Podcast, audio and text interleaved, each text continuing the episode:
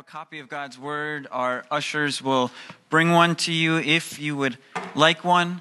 Um, today we will be in Jeremiah chapter 31, verses 31 through, uh, what is it, 31 through 34.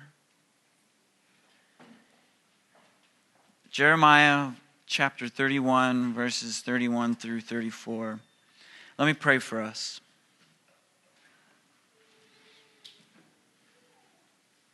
Father, we come before you asking that you would reveal what your word says to us that you would reveal the mystery of the cross, that you would reveal maybe a little bit more of the mystery of your love towards your creation. Father, would you please bless your children today? Would you bless those that are believers? Would you allow them to be encouraged? Would your spirit convict and rebuke where need be? God, would you please awaken the souls of those who believe they're your children, who believe that they're Christians, and would you awaken the souls of those that are far from you? Would you comfort the hurt and the lost? God, please bless this time. I pray this in your Son, Jesus' name. Amen.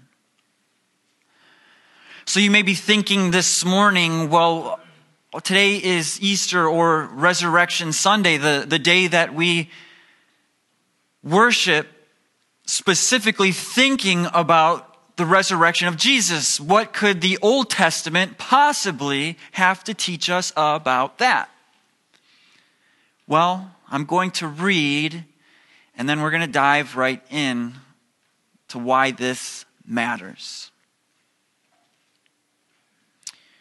Verse 31 through 34 says this Behold, the days are coming, declares the Lord, when I will make a new covenant with the house of Israel and the house of Judah. Not like the covenant that I made with their fathers on the day when I took them by the hand to bring them out of the land of Egypt my covenant that they broke, though I was their husband, declares the Lord.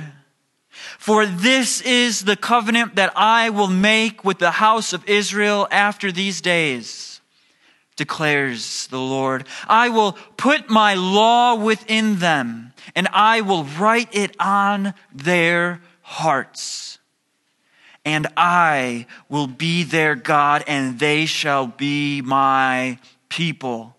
And no longer shall each one teach his neighbor and each his brother, saying, Know the Lord, for they shall all know me.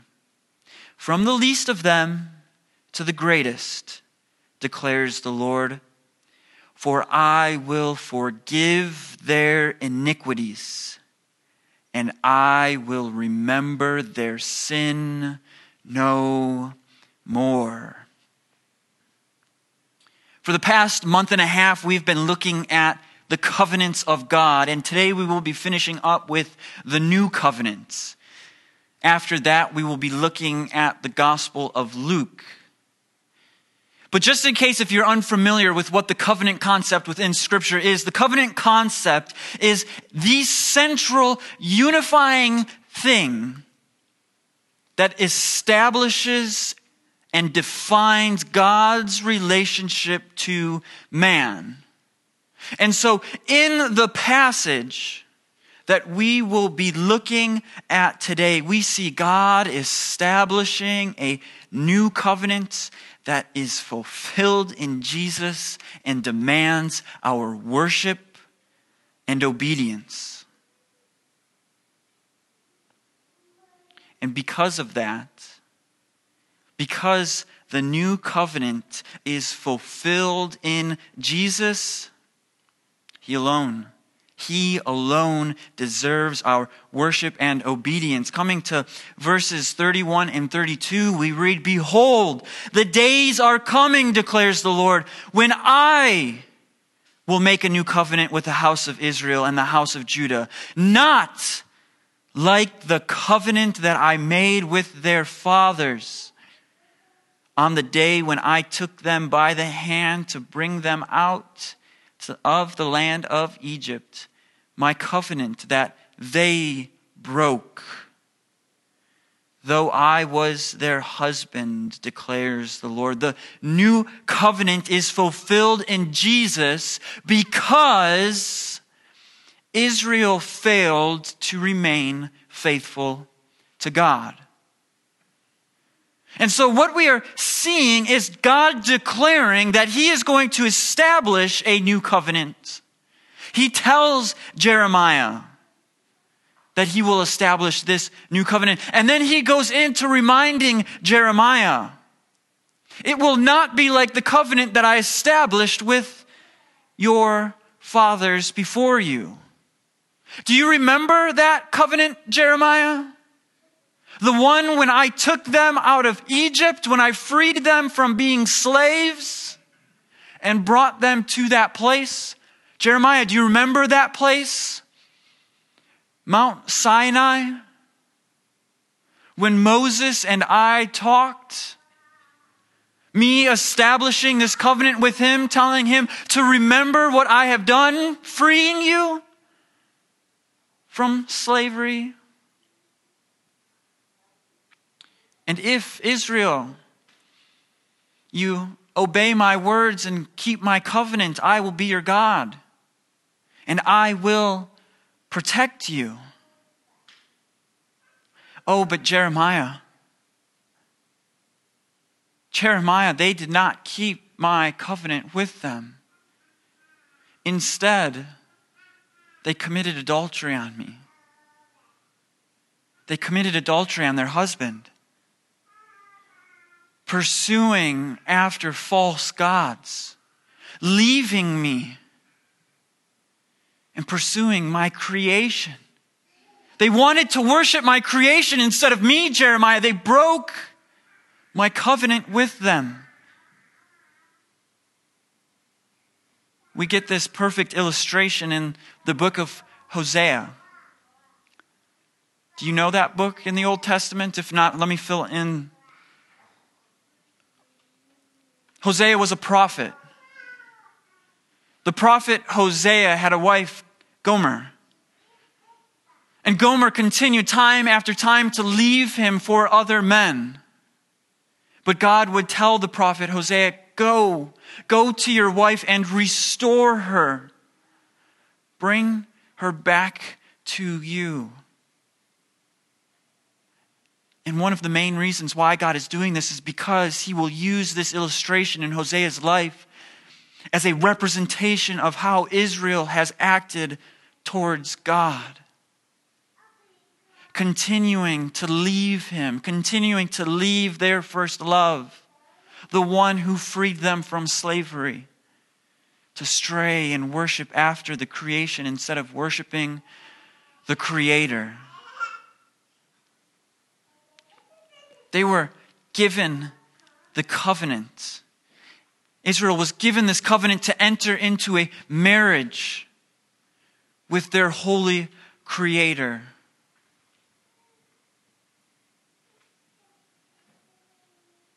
And instead, they pursued after false gods, after false gods which would not satisfy them. And oh, lest we point the finger this morning and say, look at those Israelites we continue to pursue the same thing. In Romans 1, we are told that the glory of God has been revealed to all mankind through his creation. But yet, his creation from birth pursues to worship the creation rather than the creator. Ah, But you may be saying right now to yourself, Max, I don't worship nature. Well, I am not only talking about nature. Do you worship the creation of politics? Do you worship the creation of money or status or sex? Do you worship the creation of comfort, maybe gossip, clothes, cars, fancy things? Oh, we are no different worshiping other false gods. They just looked a little different back then.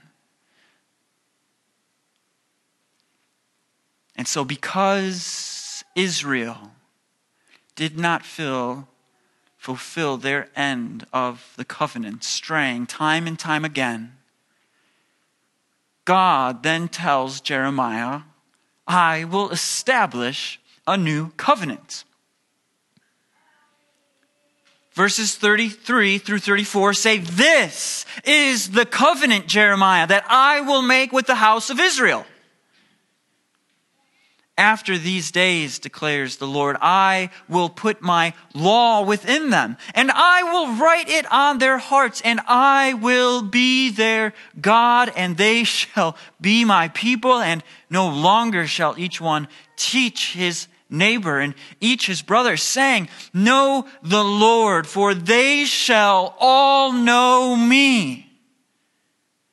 From the least of them to the greatest, declares the Lord, for I will forgive their iniquity, and I will remember their sin no more.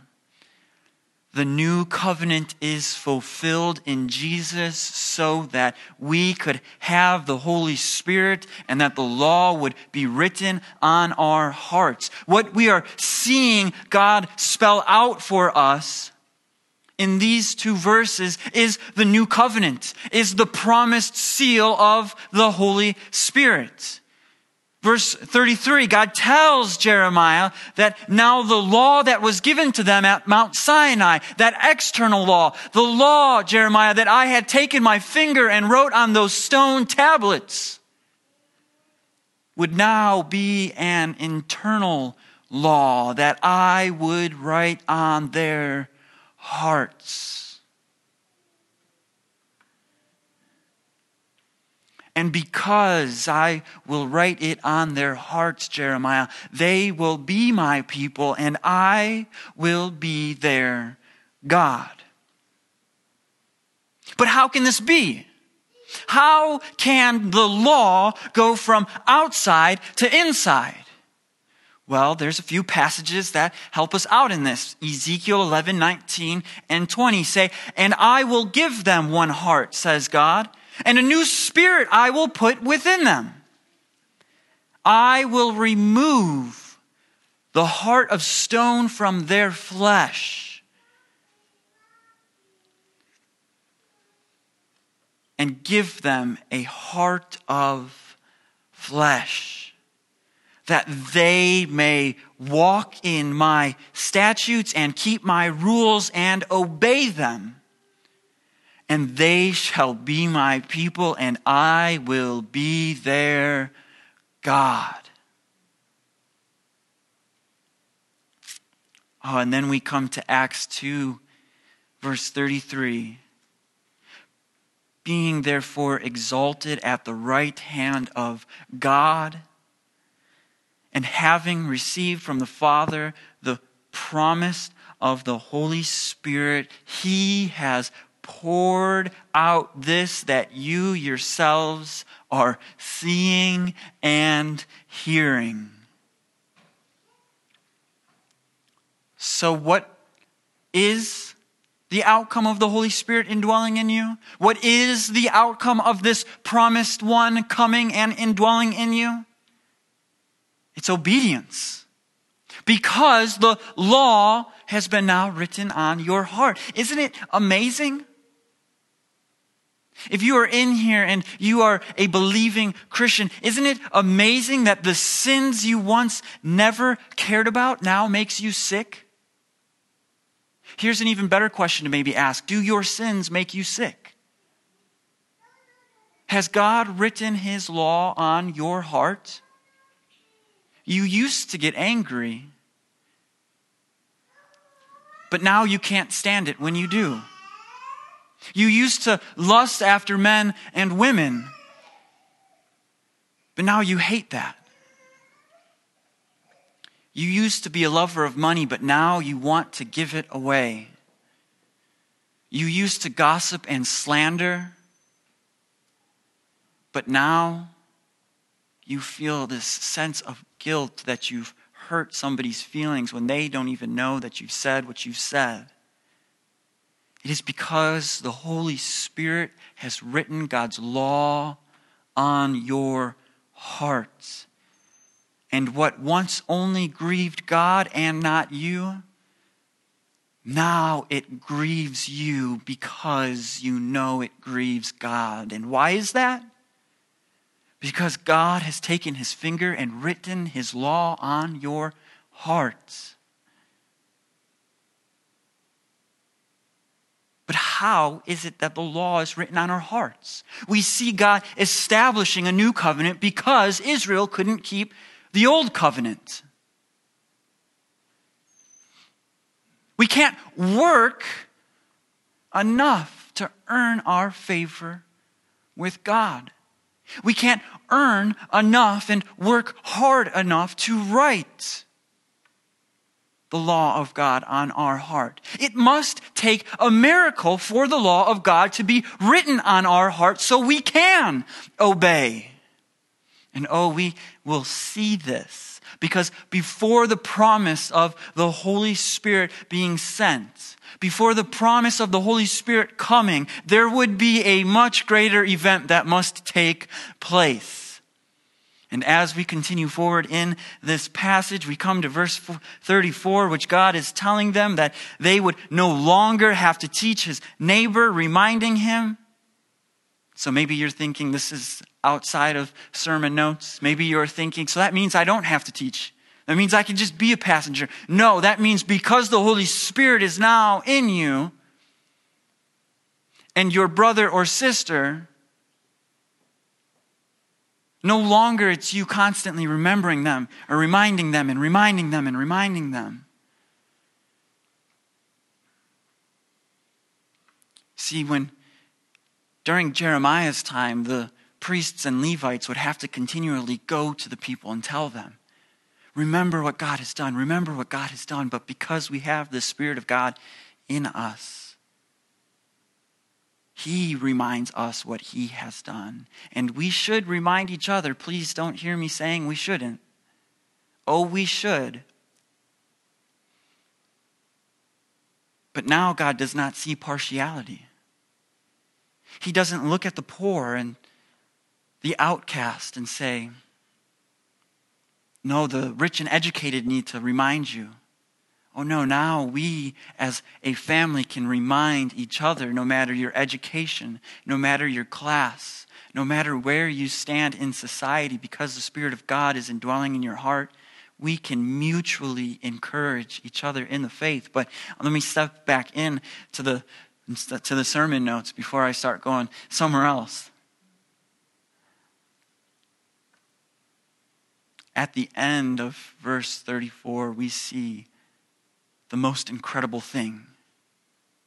God tells Jeremiah, For I will forgive their iniquities, and I will remember their sin no more. And so you may be thinking right now,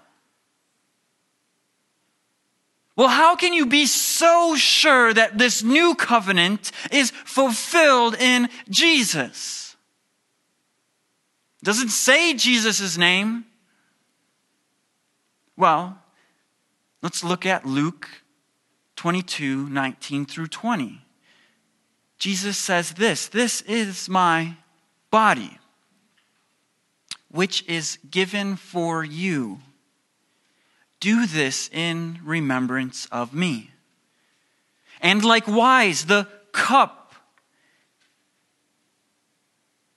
after they had eaten, saying, This cup that is poured out for you is the new covenant. When Jesus is telling his disciples at the Passover meal what is about to happen, he is telling them about his death, burial, resurrection. Jesus is telling them that he is to be sacrificed for the sins of people so that the law could be written on their hearts. This is the good news. This is the good news of the gospel. The new covenant is fulfilled in and through Jesus. And because of this, he alone deserves our worship and obedience. But how and why? How and why does Jesus deserve our worship and obedience? Well, I will start with the why Jesus deserves our worship. Jesus deserves our worship because he fulfills the new covenant and in doing so actually fulfills all other covenants as well. Let's look back. The promise with Adam and Eve. Jesus is the offspring that would come from the woman who would bruise the head of the serpent by dying and defeating death and sin, living a perfect life. Unlike the first Adam being tempted and falling into that temptation, Jesus would be the offspring, the perfect offspring that would be tempted yet not sin. Oh, and if we look at the next covenant, the covenant with Noah, God would not judge the world again by sending another flood, but instead he would judge the world by sending his son who would bear all the judgment of the world. Can you think of this in a matter of six hours? Jesus would take on the wrath and judgment that would take an eternity for you and I to experience.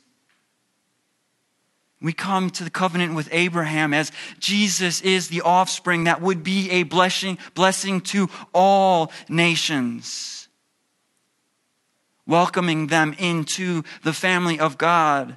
No longer would Israel just have a unique relationship with God, but because Jesus would be the blessing to all the nations, now we as Gentiles can also have a relationship with God. If we look to Moses and Israel, and the covenant God establishes with him and them. We see God establishing the Ten Commandments, which they could not keep. Oh, but Jesus would come and he would fulfill the righteous requirement of the law, never sinning.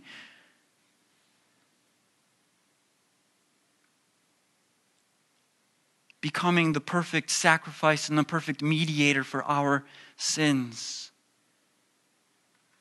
Oh, brothers and sisters, what a weight it is when we look to our own works as justification for our uh, righteousness in front of God. Are you here this morning weighed down? Are you here this morning burdened with sin?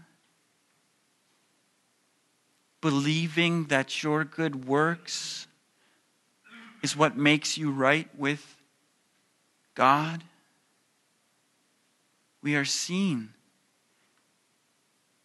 in this covenant that God makes with Moses that we cannot fulfill that burden. Oh, but Jesus can and Jesus has. If we look to the next covenant, the covenant with David, David says that he would build a house for the Lord, but God says, No, I will build a house for you. Jesus would build an everlasting throne and kingdom by establishing it forever, building a house, welcoming all of his children into that, so that if you repent of your sins and believe in Jesus, you could be a co heir to the kingdom. And we see, we see with this last covenant, the new covenant, which is fulfilled in Jesus,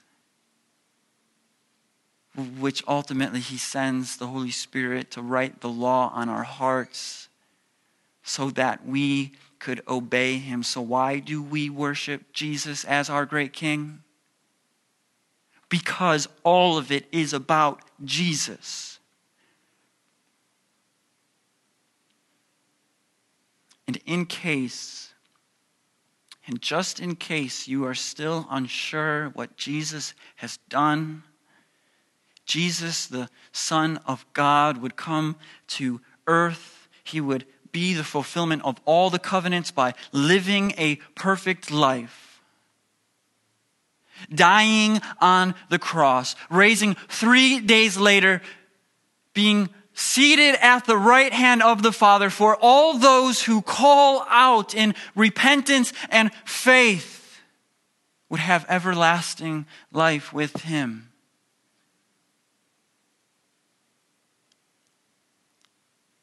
Jesus comes to take the burden away. Now is the time. Now is the time to believe that, to put your faith in that. This is why we gather today, and this is why we gather on Sundays, is to remember this great promise that there has not been one person who has genuinely come to Jesus that he has casted out. And there is not one person who is a son or daughter that he will let loose. You have been sealed with the Holy Spirit and will be brought to full completion. So then, how do we obey him? If Jesus is our great king, how will we obey him? Well, we obey him by loving God and loving our neighbors. We love God by reading his word. You can't enter into a relationship and then just not get to know somebody. If God is really all that matters in your life? Have you developed your relationship with Him? Or are we just Sunday believers that come in to church on Sundays, act like we have it together, but leave knowing we don't? Do you pursue prayer to God? Do you pursue meditation over His Word? Do you pursue to love God by being a disciple who makes disciples, by fighting sin and temptation. This is how we love God. Showing every day that we have been transformed by Him, so we live for Him. And lastly, we love our neighbors by taking care of them. We take care of them as if now they are our family. Think about it. Think about all the times that you've used Jesus' grace and love, and yet he still continues to love us daily. Now we are to exhibit that type of love. Do you help the helpless? Do you care for the sick? Do you clothe the poor? Are we a church that does that? Do we look to the spiritual outcast, those that maybe seem a little weird, and take them in, listening to them? I'm glad you guys took me in because I'm pretty weird.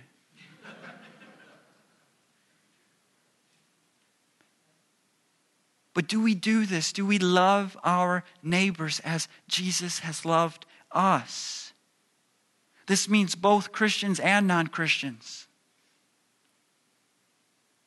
because Jesus is the fulfillment of the new covenant. We should be worshiping Him and loving our neighbors. No one but Christ is perfect. And that is good news. But because of what He has done for us, that means now we worship Him and obey Him. Jesus is the fulfillment of the new covenant. He is the fulfillment because we could never keep our end of the deal. No one, I'll say it again, no one but Christ is perfect. And because of that, he came to earth, died to take our iniquities away, and to throw our sins into the sea of forgetfulness.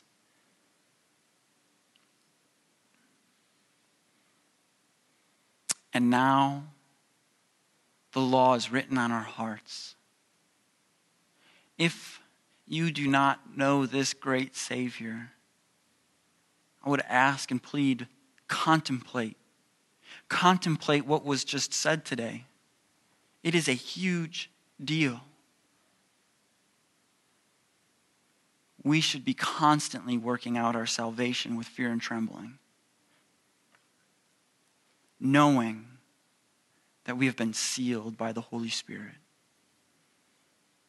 So let us go from here loving God and loving our neighbors. Let's pray.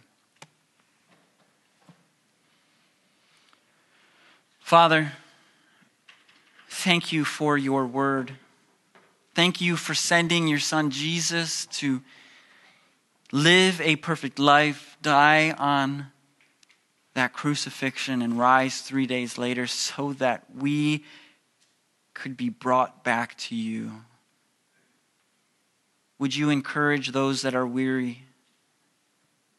Would you rebuke those that are proud? And if there are any souls in here that are lost, would you save them, please? We pray this in Jesus' name. Amen.